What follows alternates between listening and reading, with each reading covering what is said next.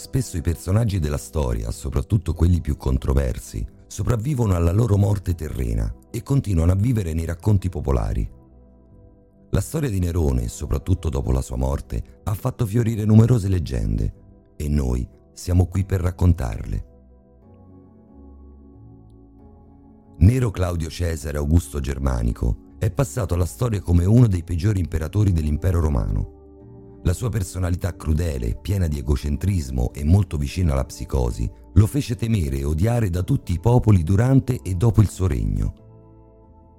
Tra i suoi atti di crudeltà, sebbene molti gli furono attribuiti postumi per rendere più malvagio il personaggio, ci sono l'avvelenamento del fratellastro britannico, il ripudio e l'esilio della prima moglie, il maltrattamento della seconda, la morte del figlio e l'omicidio di sua madre Agrippina, che è una storia che dobbiamo ancora narrare. Nerone nel 68 d.C. fu deposto e fuggì da Roma, inseguito dalla guardia pretoriana dell'imperatore Galba. La fuga ebbe successo, si suicidò in esilio, probabilmente dopo essersi reso conto di aver perso tutto. Dopo la morte gli fu applicata la legge della dannatio memorie, che consiste nell'eliminare tutti i resti della sua esistenza negli scritti e nelle sculture, compreso il Colossum Neronis, la statua in bronzo dorato alta più di 30 metri, posta davanti all'anfiteatro Flavio, il Colosseo. Piazza del Popolo è una delle piazze più famose del centro di Roma. Secondo una leggenda, il nome deriverebbe dal latino populus, ovvero pioppo, e sarebbe legata a Nerone per il fatto che l'imperatore avrebbe fatto piantare un boschetto di pioppi nella zona in cui ora sorge la piazza. Durante il Medioevo la piazza è stata il principale approdo per i forestieri provenienti dal nord Italia, Inizialmente era un disordinato slargo di forma trapezoidale, circondato da vecchie mura ed edifici popolari. A dominare la piazza c'è una chiesa, la chiesa di Santa Maria del Popolo, fondata nel 1099 e ampliata nei secoli successivi da grandi maestri come il Bramante o il Bernini, che progettò anche la Porta del Popolo, costruita in occasione della visita a Roma di Cristina di Svezia nel 1655.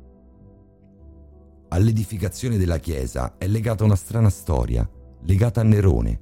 La leggenda narra che il dispotico imperatore, vistosi braccato dai pretoriani e dal senato romano, giunto nel luogo dove attualmente sorge Piazza del Popolo, si fece uccidere da un servo e venne sepolto sotto il boschetto, più precisamente sotto un albero di noce. La presenza di Nerone non passò inosservata. La tomba, o meglio le ossa dell'imperatore, evocavano spiriti e demoni che durante la notte terrorizzavano i romani residenti nei paraggi, tanto che l'intera piazza era ormai considerata dannata. Quando la situazione divenne insostenibile, il popolo chiese aiuto al Papa. Correva l'anno 1099 ed il pontefice del tempo, Pasquale II, ordinò subito tre giorni di digiuno e si ritirò a pregare in clausura per pregare e trovare una soluzione. Nel corso di una veglia gli apparve la Madonna che suggerì la soluzione.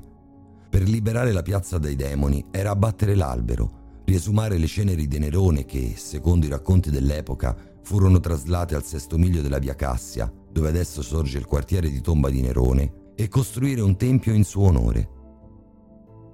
Al posto dell'albero di noce, il Papa fece erigere una chiesa dedicata alla Vergine Maria, chiesa che nel 1472 fu sostituita con l'attuale chiesa, che prese il nome di Santa Maria del Popolo, il ricordo di quel popolo che aveva combattuto per avere un santuario che allontanasse i demoni e gli spiriti dalla piazza.